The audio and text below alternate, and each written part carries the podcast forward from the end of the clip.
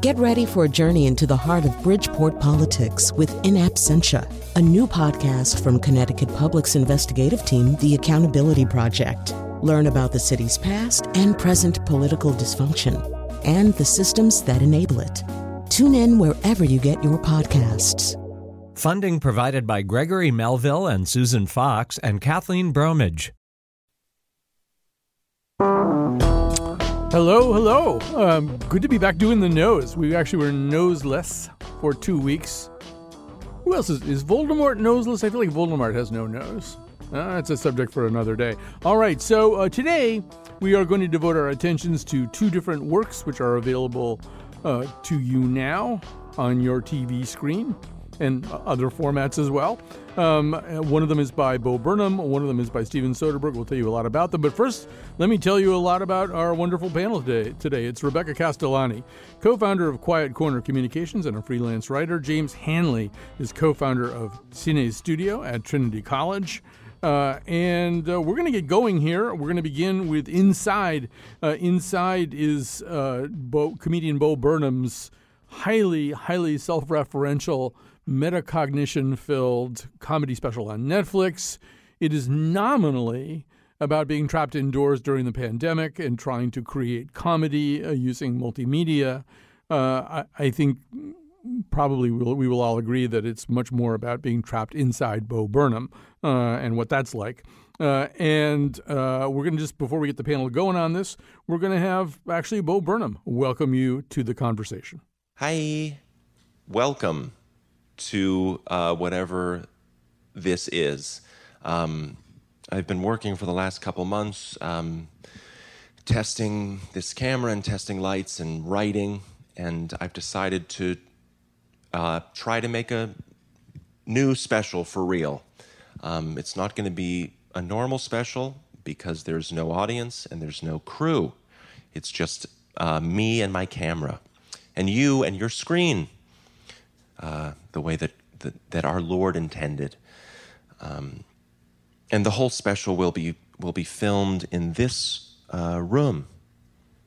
And instead of being filmed in a single night, it will be filmed in uh, however long it takes to finish. I hope you uh, enjoy it. I, I, hope this special can maybe do for you what it's done for me these last couple months, which is uh, to distract me from wanting to put a bullet into my head with a gun. So, yeah, thank you. Not the only meditation on suicide which occurs during the special, uh, which is you know, certain parts uh, Garry Shandling for the metacognition. Uh, the visuals, I think, are very Spike Jonze. Uh, and the overall vibe is kind of Ted Kaczynski. Uh, but there's a lot of Charlie Kaufman and, and other, you know, high, highly introspective, sort of fourth wall attacking um, auteurs uh, wrapped into all of this. Uh, I should say, if you've never seen Bo Burnham, he is uh, 30 years old. He's six foot five, which I, I, think allows him to do certain Spike Jonze kinds of things without having to make little tiny doors. Uh, and um, he is very, very musically adept. Uh, he writes songs, he sings songs, he performs them. He can do all of this uh, without leaving the house. He's a multi instrumentalist. He's actually, actually actually also a pretty good actor. I enjoyed him in uh, Promising Young Women. So uh, let's get the panel going on this. And Rebecca, why don't you get us started here? Uh, I don't know if if you're like me. I wasn't really interested in seeing another sort of trapped indoors pandemic comedy special. I feel like Saturday Night Live started mining that, you know, during the height of the lockdown. But I was so I was gratified to find out that's not really what this is. Yeah, I'm with you. I kind of feel like we're winding down from the cultural outpourings of people trapped inside, and I was kind of like, okay, you know, this this might be interesting. I like Bo Burnham. I've always liked Bo Burnham. Bo Burnham and I are the same age, so I've always found that he's saying things that specifically speak to my zeitgeist far better than I could ever say, which kind of makes me hate him a little bit. Like I've always felt that way about him. I'm like, gosh, anything I can say, Bo Burnham will say better. He can sing it better. He's very clever. So I kind of always like, gosh, this guy, he's just too talented. It drives me nuts. But watching this was like a complete departure from some of his other stuff. I mean, yes, it, it plays with the same sort of form, this kind of musical comedy, this meta comedy that he loves. But putting him in a, a little room and having him control everything, you just feel like you're kind of in his his fantasy land, his fantasia of sorts, and I loved it. I thought it was fantastic. I I laughed out loud. Uh, he really generates that I feel seen response that my generation loves to throw around all the time, but you really do feel seen watching this. Like he just says everything so perfectly to completely capture how we're all feeling. You know, I don't know if he's just playing a character here and he's kind of cosplaying our generation's collective depression or he's just depressed but i don't think the answer matters i think at the end it's absolutely captures the feeling we all had of just being stuck inside with no place to like let our creativity go and it just sort of like it's like an ouroboros at that point well, James, you and I have been 30 at times. Uh, we are we are not currently 30. I, I, just in general, what was your overall reaction uh, to, to the Bo Burnham special? Well, I, I like Bo Burnham as well, and uh, I liked it, um, but I have to say in pieces. I, I, I I found it was a little long. Yes. To me, that was really a reflection, perhaps, of being uh, sort of locked away, and I think there's a lot of distortions like that about media uh, and comedy and film, and everything is sort of like. Um, affected by the way that people are watching things. And I thought it was interesting and insightful and funny. And uh, it, then, after about half an hour, I felt, okay, I think I needed a break from it. And um, then maybe come back to it. But um, I think he's very talented. It's a very, it's a really fascinating sort of exposure of self as well as being funny. Um, but I, I, in a way, um, I guess my reaction is um, uh, tapping into the sort of sense I have of unease about watching films, watching material like this, no, a special, for example, or but I think it applies to films as well. It, watching them in a, a, medium that I don't feel particularly comfortable with, which I know is generational as well, but I I, I wanted to be with an audience, I guess I would say, reacting and say, well, okay, so, uh, you know, is this connecting with the audience? I was really curious about that. You know, Rebecca, there's a way in which one of the things that Burnham does, um, I, I, think to good effect, but uh, first of all, I want to say my, my take on Burnham is everything that he does to, to good effect uh, and there's a lot of things that fall into that category. He is also capable of doing for tedious effect. Um, and and you know one of the things that he does extremely well is anticipate a lot of the things that we're just talking about. Mm-hmm. Anticipate a lot of the things that James right. just talked about. In fact, right around the time James was getting spa- tired of the special and needing a break, special is 87 minutes long. Uh, right around that time, there's an intermission. There's a very funny sight gag that we shouldn't spoil at the intermission. And then he comes back with a song, a very It's Garry Shandling show kind of song about, well, you know, we're halfway through. How do you like it? Are you getting bored? Don't tell me. I don't want to know. Um, you know, and, and, and Rebecca, there's a way in which he kind of anticipates, you know, James's wanting to hear this in front of an audience laughing. He messes around with laugh tracks in a way yeah. that's meant to m- mess around with the whole question of whether this would be better with people laughing at it? I mean, I would push back a little bit on the we're not watching this together because this is how we've consumed all of our media this last year. And Bo Burnham knows that everyone is streaming everything and that when you produce something that's specifically for consumption via the internet or your computer or anything like this, it it does create a conversation. It's just not the conversation it's not the same kind of feeling you would have in a theater or in a live performance. It's a different it's you know it's this extremely online culture that we've developed and i think he anticipated that and he knows that everyone's got short attention spans. He knows that you know people are going to be looking at each other and looking at their watches and going gosh i kind of am running out of steam here. He anticipates that he gets ahead of it and i think that's what makes it all the, the more hilarious to me. And the boredom moments those moments where it kind of he's got several longer vignettes in there where it's just him tinkering with things and I thought that actually really enhanced it because it did feel like a little microcosm of how we all felt during quarantine. Like we're kind of just putzing around, killing time, trying to do something with our time and feeling like there's just this is the most time you're ever going to have on your hands where you're just at home with nothing to distract you. And how do you actually turn that into something worthwhile? How do you create a community out of out of an empty house? And I thought all of that worked really well. And it made me pay more attention than if it had just been him telling jokes for 90 minutes. You know, we're going to play one of his songs in just a second, but James, I want to come back to something that Rebecca said because I'm I'm not sure uh, I, I feel quite the same way about it. But, but I think there is a really interesting question. How much ironic detachment does he have from the persona that he's presenting there? There are times at which it is very clear that he has a kind of Shandling or Sarah Silverman style detachment, that he is he's playing a persona that's probably fairly close to his own, but he also is real, ridiculing it. Uh, so, I mean, there's another sort of long soliloquy about suicide in which his face is actually animated and projected onto a T-shirt that he is also wearing. But he talks about suicide as you know the big problem is that he doesn't enjoy it when people kill themselves you know? And and that's obviously a thing where we are meant to laugh at, at the self-involvement of the persona.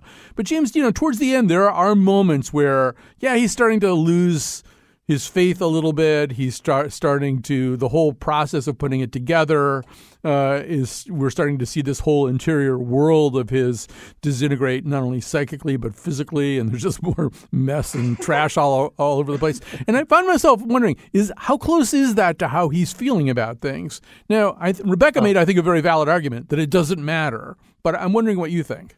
Well, I I I would respectfully disagree with that because I think it does matter in the sense that what you're really watching in a way is a uh, is a is almost like a um, sort of therapy session uh, that is by himself mm-hmm. that is really um, exploring his own interests but also trying to combine it with his obvious talents and his ability to be funny and ironic and his ability to comment on currency and and uh, where things are going. And I think that it's a it's a particularly sort of fine balance at the moment because there's almost a, um, a I think I feel a sort of uh, unease all the time with uh, things that you're everything from poetry to music to film to comedy, all of these things that somehow because of what happened, this sort of psychic break that has happened over the past year and a half or so, it, it's something that has somehow changed the score of what you share and what you put into your art. And um, I found perhaps the combination of like, okay, this is long enough, but at the same time, okay, it's beginning to be very internal to you um, toward the toward the end, I think, and that's interesting in quotes, but it, it's it's something I I think again generationally I I'm coming to it I think probably less internet savvy, less uh, phone savvy, you know, and not um, uh, not not consuming, if you like, consuming art in the same way that I think uh, many people do now. And um, I find him interesting, but I, I find I want to know what his art is really more than him. Perhaps that's what I'm saying. Yeah, and you know, he once again, I mean, he has this uncanny ability to kind of anticipate uh, all of the things that we're going to say. And at the beginning, yeah. he kind of talks a little bit about that, and he talks, uh, you know, about something that I'm very interested in too right now, which is, you know, so much of art, and particularly comic art, involves somebody putting their honest thoughts down on paper or sharing it with an audience or speaking to a camera and saying what they're really thinking. And yeah. we're, we're living at a moment where people uh, are often punished for saying what they're thinking. Uh, that you're really better off editing yourself, uh, you know, and making sure. He's got a song about that too. Yeah, he does. He does. Yeah, I mean, don't don't make yourself. Don't make people feel more uncomfortable than, than they already are. Right, and and they may punish you for doing that too. And I think it, it that that's the reason that I yeah, like you, I think I want to know more uh, about you know how much of this is is his honest take and how much of it is pose. But uh, we should we, we would be wrong to not at least share one or maybe more of the songs that he does. He really is a pretty good songwriter. Uh, you know, a song about how stinky the internet is is maybe maybe something you think you don't need to hear, even if it's a Kurt Vile style song. But uh, listen to a little bit of this. Welcome to the internet. Have a look around. Anything that brain of yours can think of can be found. We've got mountains of content, some better, some worse. If none of it's of interest to you, you'd be the first. Welcome to the internet. Come and take a seat. Would you like to see the news or any famous women's feet? There's no need to panic. This isn't a test. Just nod or shake your head and we'll do the rest. Welcome to the internet. What would you prefer? Would you like to fight for civil rights or tweet a racial slur? Be happy. Be so, Rebecca, you know, when this song started, I thought this is going to be like a four minute Kurt Vile song, and I could actually check my phone or something while it's going on. And then, I mean, one thing he does that I you have to give him credit for, he delivers a little bit more than he seems to be promising. I mean, some of the stuff that he winds up saying about the internet is not kind of the hackneyed critique of the internet. It's a little bit more than that. You know, that's what I really like about him is that he takes your initial hot take and then takes it one step deeper that maybe you've thought but has never been able to articulate and I think that's what I really like about these songs that stretch on like a little bit past where they where you would expect them to go. I mean, and it's he starts off like with something that's predictable, like a touchstone. Like all of the songs have some sort of influence that's immediately sort of it evokes. Like in this case, like to me, I immediately thought of Baz Luhrmann in Moulin Rouge or something like that. Like this sort of suave you know, troubadour telling you some sort of yarn at a cabaret club. And then he just keeps pushing it and pushing it and pushing it until it's making you think about something that you've thought about a million times slightly differently. And then for me, it also always comes back around to have I actually thought this and I just don't have the language or the intelligence to articulate this the way he does? I mean, that's to me what I I kept feeling watching this was that this was someone that is able to put to words all of these feelings I've had in my 30 years, and especially over this last year. And he's done it in such a way that like it really gets in your head and it, it messes with your psyche a little bit. And that's why I think this whole question of where is the line between art and artist, that's where to me I don't think it, it really does matter because it is getting he's playing that everyman troubadour. And that's what it's that role is supposed to do is to make it internal to you. And I think that the name inside both serves to describe what's going on in the actual show and then what it is doing to you. This is not meant to be comedy that's experienced between many people in an outside setting. It's meant to be comedy that resonates inside your specific psyche. And yet it touches on all these universal themes that people are grappling with every day. And I think that's to me what made it so successful.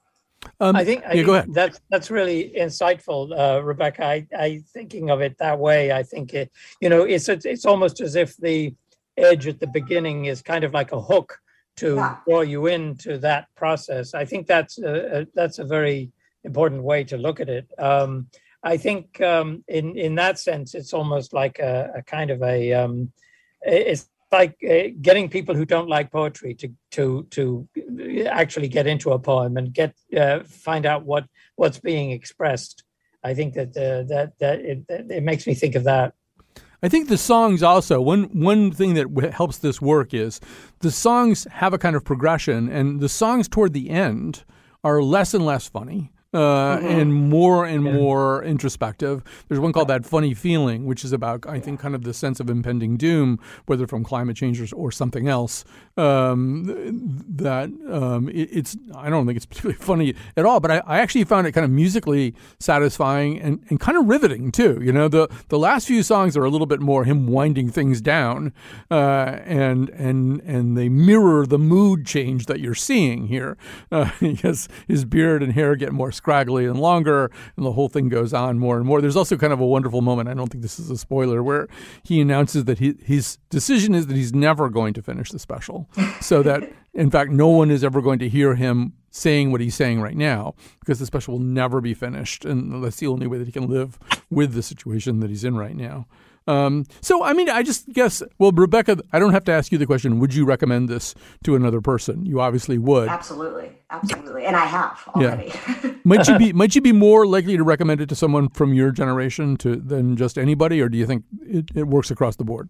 I mean, no shade, but yes, I would. I, I, do. I think it works across the board on some levels, but I think to have the that deep sort of internal reaction that I had, I do feel that it is very specific to the millennial zeitgeist. I do think that, yeah. Yeah, James, I, I don't know where do you where do you come down finally? Is it worth eighty seven minutes of a person's time, or?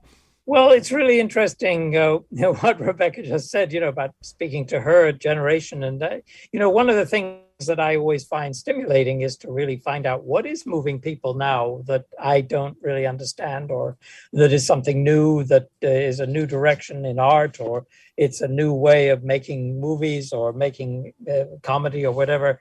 And so I'm intrigued about that. Um, and I find sometimes uh, great surprises and really, really enjoy that. Um, it's an odd way to sort of, you know, it's almost like a dilettantish sampling of it in a way because generationally, I didn't, I don't have quite that same connection with it. which I think is related to the sheer, uh, at least in part, to the sheer volume of art that is accessible easily now. Mm. Um, and I think that that uh, is a factor for me, certainly. And I would say um, I, still that I think perhaps had it been a little shorter for me, I would have stuck with it more. And I, I mean, I think I want to see some of the see some of it again, the latter part of it, and and uh, in light of what Rebecca said. But um, I do think there's a different way of interpreting it and seeing it, and I think that's different from how I saw it. I, I want to say this that the I've I found it to be too long. Uh, I, I, wish it were a little bit shorter. I wish some of the stuff was was tighter. But I I really have a lot of respect for this because it, it does ask que- the question that I ask over and over again about everything, including this show that we do, which is how could you do it differently? How could you take this form and do something different with it? Um, you know, I mean, this is not a Netflix comedy special you know, in, in, the common understanding of this. And and I do want to say that I, I think you know his his logical, intellectual, comedic uh, godfather is Garry Shandling, you know, who who did experiment experiment with it. I mean, you know, Garry Shandling's uh, for his show, it's the one of the shows, it's Garry Shandling show you know, the theme was this is the theme to Garry's show. How do you like it so far? I mean, it, a lot of the stuff that Burnham is doing is just clearly very much inspired uh, by what Shandling did. So uh, I was thinking about that watching this today, and I, I made Jonathan McPants track down this clip. It's from 2011. Uh, uh, there's a show called The Green Room with Paul Provenza. The guests on this episode were Judd Apatow, Marc Maron, Ray Romano, Ray Romano, Garry Shandling, and the very young Bo Burnham. And so uh, we're going to play a little exchange for you between Bo Burnham, Garry Shandling, and I think you hear Romano come in at the end. I'm of the, uh, the younger generation, so I just wonder for all of you, uh, who are you? all right, now you can talk.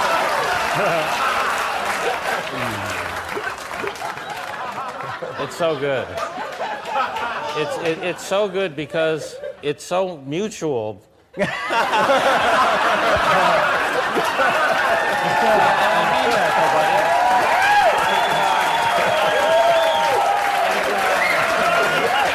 Oh, the truth is, I saw your your special like just a, a, couple weeks ago. I was really into what you were doing, and I said, "Now, who is this?" And then he thought you were Emo Phillips. Yeah.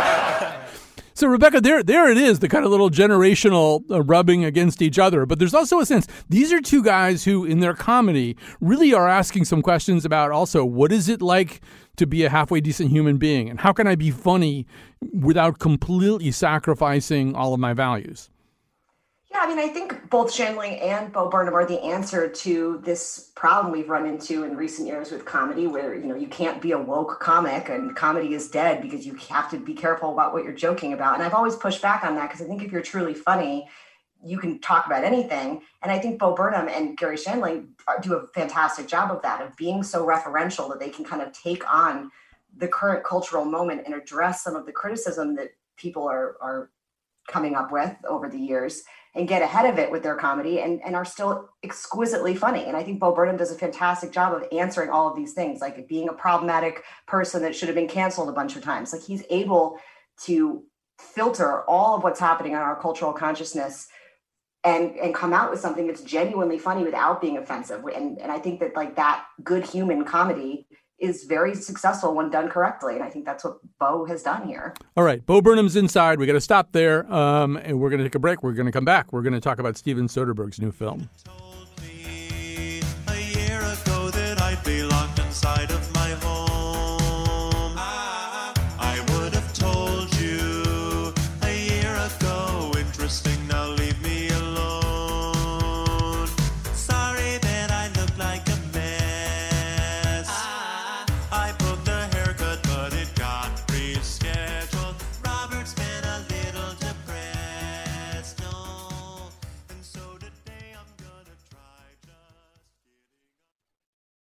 Support for this podcast comes from Hartford Healthcare.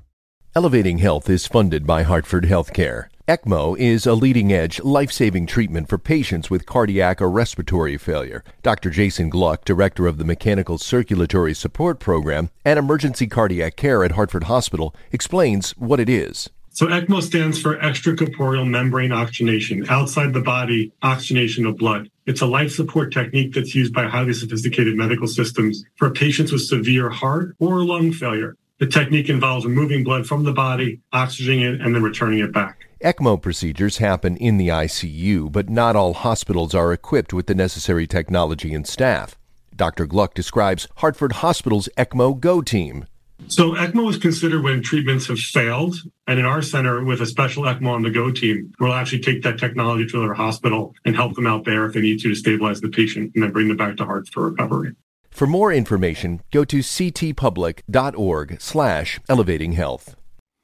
All right. So, um, No Sudden Move is uh, Steven Soderbergh's latest movie. He has made so many different movies. This movie is so many different movies. It's kind of a buddy movie. There really are sort of two guys played by Benicio del Toro and Don Cheadle, who who are kind of you know these mismatched buddy figures in the film. It's definitely a heist movie, very much in the spirit of the Ocean's movies.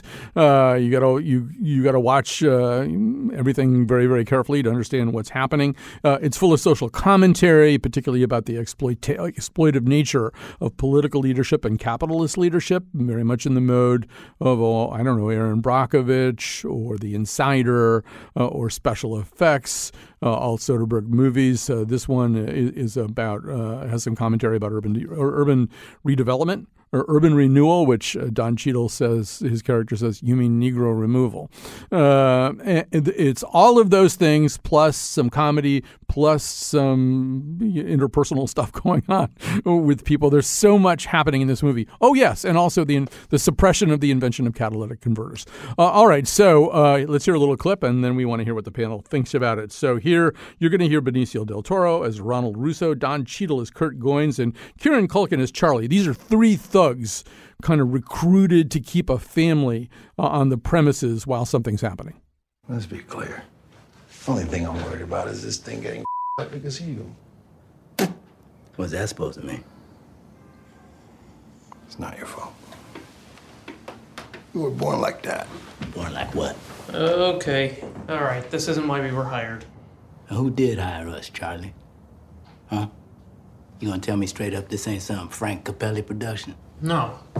No, no, no, no. It's uh, some outfit out of Illinois wants to expand to Detroit. The guy pitched it like getting on the ground floor kind of thing.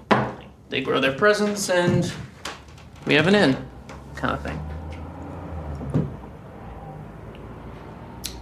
What's with the f- eye? Sometimes when people lie, they tend to over explain, kind of thing.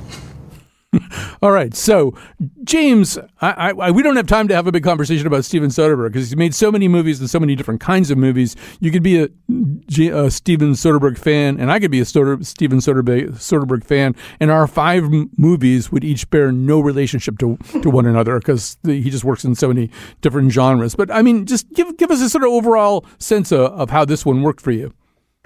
Well, I liked it uh, a lot. I liked the characters. I liked the atmosphere and lots of features about it. Um, and I think um, is one of the one of the Soderbergh films that I really like, mainly for the characters.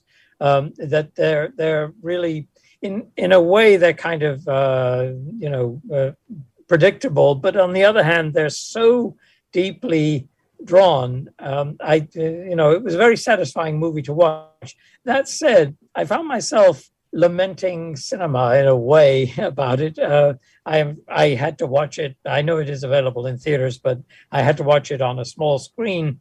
Um, and it reminded me of the trajectory that Soderbergh has been taking, I think, which is, to me, a kind of, uh, uh, uh on the one hand, a a, a celebration of cinema in himself and what the, the sort of stories he picks up and the stories he tells, but also a diminishment of the the whole sort of sphere of art of cinema. And by diminishment, I mean the visual style of the film, which I, I think was um, very much geared to his way of I think I think he's very wedded to electronic cinema, and by I think he watches everything on smaller screens. I I sometimes wonder if he ever watches things on big screens. Over the years, I think it's become more and more, um, if you like, a kind of internal thing. and he's got the genre, he's got the characters, he's got great actors, and he's got a good script. And I have to say about the story, I the I couldn't, if I were pressed, I couldn't really explain the story to anyone. It was really complex. I think I'd have to see it at least once, maybe twice more to figure out the connections. But it, it has the feeling of cleverness about it that, you know, you, you, uh, that it, it, has a knowing quality that um, I think I liked it, that enhanced it. But I, I, overall, I have the feeling that it's a film that's going to disappear in the pool, as it were. Yeah, you know, I mean, one thing that Soderbergh has been doing, I think, quite a bit of in recent years is producing television series, uh, yes. which has probably got him thinking quite a bit about how things work on uh, on smaller screens. So, so, Rebecca, how about you? Yeah, I mean, I really liked the aesthetics of it. It felt like a classic film without being hokey or overly stylized. I love the performances. The cast was fantastic. The casting was great. So many of my favorites in it but I was confused. It felt like AP Oceans. Like I was struggling at times to figure out what was going on. I wish I'd had the time to watch it twice because I feel like I could be a lot more articulate on what was actually happening if I'd seen it twice. But just on my one cursory review, I appreciated it as a film. I enjoyed it. It was certainly something that I wasn't bored during, but I was confused. I was bored but confused. Not bored but confused. Yeah, I mean, I'm so reassured to have both of you say that because towards the end of the movie, various large sums of money are produced in certain locations, and I'm looking at that and I felt like I've been watching kind of a three card Monte guy on the street, and I just I didn't have any idea where anything had been. Yeah. like, yeah, so I mean, that's that's one of the interesting things I think about telling a story that uh, the way that uh, Soderbergh does that. Um, it's a fine line to tread. That on the one hand, you don't want to make it too obvious. And on the other hand, you also um, want to get people to understand the story. But he seems to feel that the story, that the, the detail of the story is is just coincidental really that what is happening is the expression of the characters and what happens to the characters and how they go through the story is the actual bones of the story don't don't seem to matter yeah, although you know, Rebecca, I feel like there's a risk there, and I think, uh, and I, I'm I'm an unreliable narrator on this movie because I, I really, in some ways, me I needed to be more alert when I was watching it. But but um but you know, it seemed to me that yes, I mean, he's trying to do a whole bunch of different things here. it, it is supposed to work somehow as a heist movie. Although I guess I think James is right that you know, if you don't understand at the end what happens, that just means maybe you'll watch it again or something. It's not this huge fatal flaw. Um, you know, but there's also a way in which he's trying to do so much more. So there is this whole subplot about about renewal in Detroit that's based on real things. There was a neighborhood called Black Bottom uh, that w- was, in fact, essentially eradicated with federal monies. Uh, and then there also was this thing called the smog conspiracy that involved a bunch of different automakers essentially not implementing pollution controls in order to save money and really kind of putting people's lungs and lives and health at risk uh, in so doing. Uh, we should say there's a big surprise piece of casting that we are not going to wreck for you uh, in, in, terms of, of that particular plot. But that's like a completely separate social issue from the Detroit, you know, neighborhood real estate uh, issue, sitting on top of a heist movie, sitting on top of a movie about a lot of different human relations, with you know this kind of big sprawling cast. With the Ray Liotta is on there for you know a couple of glasses of wine and a cup of coffee or something, and and you know he's gone, and you know he's kind of fun to watch when he's doing that kind of a role. Brendan Fraser, who's kind of making a comeback, playing some very dark characters, is there playing a dark, but there's like you don't really feel like you get enough of of any of that because you're constantly be giving given little sips of different things. Yeah, I almost wish it was a mini series because I feel like there's so many fantastic themes going on, but they just weren't able to get deep enough with any of them. And I felt the least successful was actually the automotive stuff. And this is probably because I know literally nothing about cars or the automotive industry, but I was so confused until the very end what the whole deal was with this carburetor or whatever it was. I don't even know the name. Like I am this ignorant when it comes to car stuff. But because I didn't know any of this stuff, I didn't know about the smog conspiracy. I was left kind of scratching my head during a lot of that. Whereas the the racial tension in Detroit, that was a lot more compelling to me. And I especially liked there were very like fantastic subtle moments where the black characters conveyed that the real the only sense of trust in the movie that was yes. ever exchanged were between black characters. Like everyone's double crossing each other, triple crossing each other. But there were two little moments. One when there's a chase scene happening through a kitchen, mm-hmm. and the black cook looks at Don Cheadle's character Goynes and points where Ray Liotta's character has gone. And it's just like that quick one off, like, I can trust you, you can trust me. Another scene when they're headed to a hotel, the bellhop kind of gives Goynes the whole rundown of what's happening. And I really thought that that was very effective in showing the camaraderie of the Black community in face of great adversity on a political and a structural sense. But the, the car stuff, which really is, you know, the, the whole center of the heist was just like so over my head. And I was so confused about all that stuff. I was Googling what do they mean smog i mean i was just like all over the map with that so i feel like it would have if he'd been able to go deeper on some of these things it would have been more successful in terms of me knowing what was going on i i think i think that's a really important point rebecca because i i think that actually the concatenation of themes in the film that if you did know i mean i grew up during that period and and uh, i did know some of the stories but the linkage between uh, preventing pollution controls um, black removal from neighborhoods in Detroit, exploitation, uh, crooked city government, all of these things. The list is a mile long. And they are really connected. These yeah. are people who all do these things because they could and because they had allies who helped them do it. And who who cares if if people were dying of lung disease? The the issue was that we weren't going to disturb the production line and harm our profits. And and you know what what about uh, why is Detroit suddenly got all of these black workers who've been brought from the south to work in an industry that was acting like this. I mean, there's all kinds of themes there. And I think definitely a, a series could expand on that.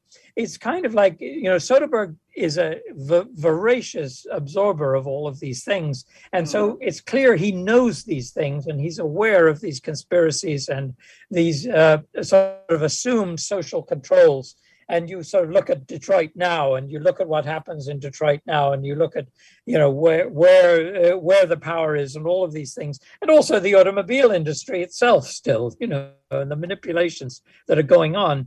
Um, I think that it is really fascinating, and it's a kind of shorthand for uh, Soderbergh, and he makes this film, and that's why to me it comes up to be about all the characters. It's like the story recedes into the background because mm. the chances are that 90% of the people who are watching this don't know that history. Yeah. Right. This is a film, just to sort of put it in perspective, that has somewhere around 15 to 20, at least somewhat interesting characters in it, uh, in a whole bunch of different locations. And it's only 28 minutes longer than Bo Burnham's thing that has like one person rattling around a room for 87 minutes. So, um, so yeah, I feel like you know, there's I, I like a lot of Soderbergh movies, and I, I th- he can handle big casts and big themes with movies like Traffic uh, and Contagion, but those also stay in a certain lane. You know, there isn't like a lot of funny stuff going on in either one of those movies, right. or yeah. you know, there's they're not trying to be sort of colorful or engaging or anything like an Ocean's movie or something like that. Uh, and and and I I thought that some of the problem here was, yeah, you you could pick maybe two lanes, but you can't pick like five lanes, you know. And and, yes. and, and I think this does that, and it winds up cheating all of the different things that that it could conceivably be. The other thing I just want to quickly say was weirdly reminiscent of the very recent season four of the TV series Fargo. Uh, the, both movies are about black and Italian crime lords, essentially butting heads and locking horns. One in Detroit, one in Kansas City, one in 1950, one in 1954. You, you know, they both have really terrific casts. I actually thought Fargo did this a little bit better. They managed to really get me to engage a little bit more with the characters. Now, as Rebecca said, that's a series. You know, they have multi, multiple multiple episodes to do that in. I think doing this in 115 minutes is like really, really hard. I think I think that's true. You know, there was recently I can't remember the name of it, but the film about um, uh, uh about Robert Moses, or roughly based on Robert Moses. Oh yeah, and and his activities in Brooklyn and New York. Mo- mother, motherless Brooklyn. Motherless, motherless Brooklyn, right? I mean that um, I thought that was wow, somebody's paying attention to these serious problems and unmasking somebody who's a hero to some people, but who never really was a hero, like certain defense secretaries who just passed away. and, and you know, that, like people think these people are heroes, and I bang my head against the wall. You know, you want people to learn more about this and see that that you know Robert Moses ruined cities uh, with what he did and he might have been a great engineer in his mind, but he ruined people's lives. Mm. And um, you know, this is the underlying theme, really, in No Sudden Move, in a way. And and the question is, how do you get people to really see this and to actually, you know, not have a uh, a, a false impression created by sycophants who want to create the idea that this person did something good. Um, and and so Steven Soderbergh has made a thriller, which is great, but he doesn't touch on who was responsible for all this stuff.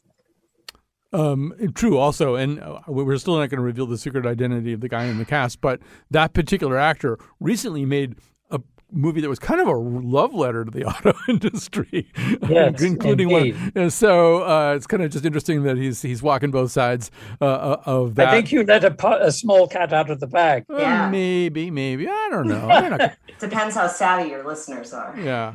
Yeah. so yeah, I don't know, Rebecca. I think James has it right, and I think you might you might have said it too. This you probably have to watch this twice, right? Yeah, I think Yeah. so. And I, I wouldn't say I, I'm not going to do that. Like I did enjoy the movie. The acting was fantastic. The writing Yeah. was great. So I'm sure it is something I'll revisit because I, and I also am now very curious. Like it, it has made me want to learn more about everything that was going on in Detroit during this time period, which I think is, you know, a sign of a good film. and It's a sign of any good art makes you want to explore more. So I, I will certainly revisit it and educate myself better on this. But I, I do think it's a difficult movie to talk about after only seeing it one time. And there's just so much going on. I have to Yeah. say, I have to say, it's a much stupider movie, and it doesn't have any history lessons. But I kind of liked Logan Lucky, which is one of his other recent movies. That was a pure, Oh, right, it's a yeah. pure heist movie. It's just stupid entertainment all the way through. Uh, but uh, as heist movies go, I thought it worked pretty well. I don't even like heist movies that much. All right, so we should probably take a break here, so you guys will have some time to make some recommendations uh, on the other side. Uh, when do we do that?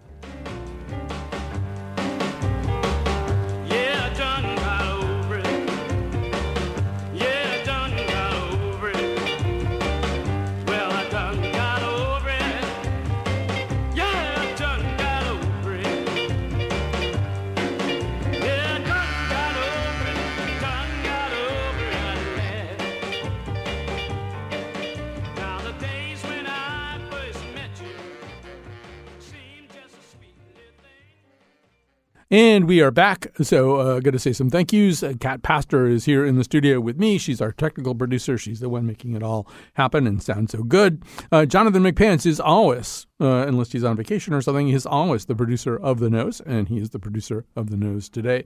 So, uh, thanks very much to him. Uh, we're going to be off on um, Monday, uh, which is sort of nominally 4th of July or something. Uh, and then we're going to come back, but we'll be live on Tuesday. I'm not 100% sure what we're doing, but we'll be live. So it's time to make some recommendations, some endorsements, whatever. So, Rebecca, why don't you get us going? So I have been really enjoying Parkville Market in Hartford uh, recently this summer. It's just fantastic. You love good food, great music, it is essentially like an adult food court, and they have every offering under the sun to choose to eat. Every time I go, I get something different, and then I enjoy everything I have. So I keep going and just getting more and more food each time I go. So I don't think that's so great for you know the summer, but I've really, really been enjoying it. Fantastic music, as I said. So if you haven't checked out Parkville Market in Hartford, I strongly encourage you to do so. Hey, Rebecca, maybe go a little bit further because one thing that I find when I get overwhelmed by the choices, Yeah. um, and I don't really know what I should get, and sometimes I'm just completely paralyzed. So I don't know. Do you have one or two favorites that you might want to point people at? I mean, I'm not going to remember the name specifically, but That's the okay. poke restaurant, the, the Mhm. vendor that sells poke, is fantastic, delicious, fresh fish, yummy. There is a delicious fried chicken sandwich stop that I've had. I mean, I've now eaten it all. Like I have, I have gone through pretty much everything there, and it's all great. So I really think you can't go wrong. And yes, it's a little overwhelming, but go with a group of people. Everybody gets something different. Make sure you know everyone's vaccinated or whatever, and share food. It'll be great. Right, the Parkville Market. Uh, yeah, I'm intrigued by the Sal- uh, Salvadoran place. I haven't been there yet, Oh, but yes, uh, delicious. Uh, I've had that kind of food in other places. Okay, you were you were you're still recommending, right? I have one more recommendation for you. It's a book I recently read. Uh, I believe it came out in 2020. It's called A Children's Bible by Lydia Millets. And it's a very short little book, um, really kind of in the vein of Bo Burnham, adolescent scorn, and existentialism. It's about a group of kids that have parents that are kind of hedonists and they kind of create their own society and then there's a uh, a light plausible dystopia that happens and it then kind of shifts into a allegory for the book of revelations and it's really clever very well written, great characterization, and it's short. So if you're looking for something quick to pick up on the beach this weekend, highly recommend A Children's Bible by Lydia Millett. Great. Uh, James Hanley, what do you have for us? Well, first of all, um, I guess being uh, now retired uh, cinema enthusiast, I am actually uh, encouraging everybody to go back into theaters and watch movies on the big screen. I've been doing that occasionally and on every opportunity I could, and uh, it's a it's as exciting as it ever was to me, and I I never have uh, I've never faltered in my enjoyment of doing that. I do have to watch films on small screens, but the big screen makes a huge difference in the sound, everything about it. So please come back, everybody, to wherever they're showing movies on the big screen. And the other thing I would say is to remind people of my sort of hobby horse, which is farm markets. Um, the uh, Brian and Anita of Tobacco Road Farm are still uh, big figures at the Mansfield Market, and Mansfield has a number of other vendors there every Saturday afternoon at three on the green by uh, the um, uh, City Hall, the Town Hall. Um, it's really exciting to be seeing people there and meeting people outside and feeling that it's safe again to do that. But the other market too, um, uh, which is uh, favored, is Coventry is back, and um, the two vendors I think I was so excited to see again uh, was um, the uh, amazing Aki Yeah. the Aki patties to have Aki patties again. Oh, it's such a delight, and uh, lots of other flavors too. And um, uh, Paul and Joanne at uh, the the farm, uh, the Purity Farm, Oh, yeah. who have the most incredible fruit. Uh, I mean, fruit and vegetables. Uh, they sell out all the time. So early. It starts this year at ten o'clock on Sunday mornings. Um, I'll piggyback onto that and say the West End Farmers Market uh, here in Hartford is uh, terrific. And this year uh, they've added uh, some vendors, including a farm from Roxbury. I don't happen to know their name. I'm just kind of getting used to them. But they are spectacular. Uh, they still have Sweet Acre and a lot of the other places that you like if you know that market. It's Tuesdays from 4 to 7. This Roxbury farm has some of the most delicious produce uh, that I've seen uh, in a really long time. Rebecca, your uh, book recommendation is reminding me, and I bet you you've already read this, and I'm I'm about halfway through it, so maybe I shouldn't endorse it. But I'm really enjoying Normal People by Sally Rooney. I Uh, haven't read it, but people keep telling me it's worth doing. yeah, I, I, I, I, I like the way she writes anyway. It's uh, uh, really terrific. Uh, my main recommendations are going to be this. Uh, this one, it's almost not culture; it's more journalism, but it's it's so interestingly put together that I think it stands uh, the, the the test. It's called Day of Rage. It's on the New York Times website. You just click over on the thing that says video on the far right side. This is, I think, the most comprehensive video compilation and, and interestingly edited and and stirringly uh, and unsettlingly narrated um, kind of mini documentary about January 6th at the U.S. Capitol. And you know, they're just they they were able to access, I think, like a thousand different video sources because everybody who was doing bad things uh, was for some reason or other videoing all the bad things that they were doing, and, and law enforcement has body cam stuff and they FOI'd stuff, and they really this is a really really comprehensive uh, look at what happened, plus some real analysis that show it's very very chilling. It shows you how close this came from ti came to tipping into a much much more dire scenario. It shows you also just how incredibly badly the site was protected at that time, and and how slow the response was, how slow people were to understand uh, how much trouble uh, we were in, we were in that day. So it's called Day of Rage. It's on the New York Times website. I, I totally recommend it. It's like 40 minutes long too. So, but it, it's like watching a movie. Uh, then the other thing is, this is like similar to some of the recommendations that the panelists uh, have done too. Um, I, I sort of feel like you know we've never had so much music available to us in, in the history of humankind, but we all have kind of a tendency to listen to the same I don't know 50 to 100 100 songs over and over again. So you know everybody who's using a streaming service, I happen to use use Tidal, uh, but whatever you're using, you know most of them kind of algorithmically shove a lot of music at you, and I would really recommend that you you avail yourself of that, and you know 40 to 60% of what gets shoved at you isn't really going to be something that you like, but the, the remainder will be a series of sonic discoveries that you can add to playlists and kind of flesh things out. I mean, I'm not going to tell you the ones that I've discovered recently because they they are they are suited to my tastes and musical needs at the moment. I think it's more important that you find your stuff. But just don't forget, no matter if you're using a streaming service, almost invariably they you know try to tell you about some other stuff that you might like. And i know that's sort of a creepy annoying intrusive orwellian kind of feature but it's also very very useful. And and and discover some new music this summer and add it to your playlist and you'll be really happy that you did. I am very happy to have spent an hour in the company of two of my favorite panelists rebecca castellani co-founder of quiet corner communications freelance writer james hanley co-founder of cine studio at trinity college. Thanks to kat thanks to mr pants and we will be back on tuesday. Talk about Torrington, Vernon, Danbury, Waterbury, Alderberry, Woodbury, hitting on New Britain, Vernon, I already said that one, Avon, Farmington, yeah, yeah, yeah, yeah, yeah, yeah.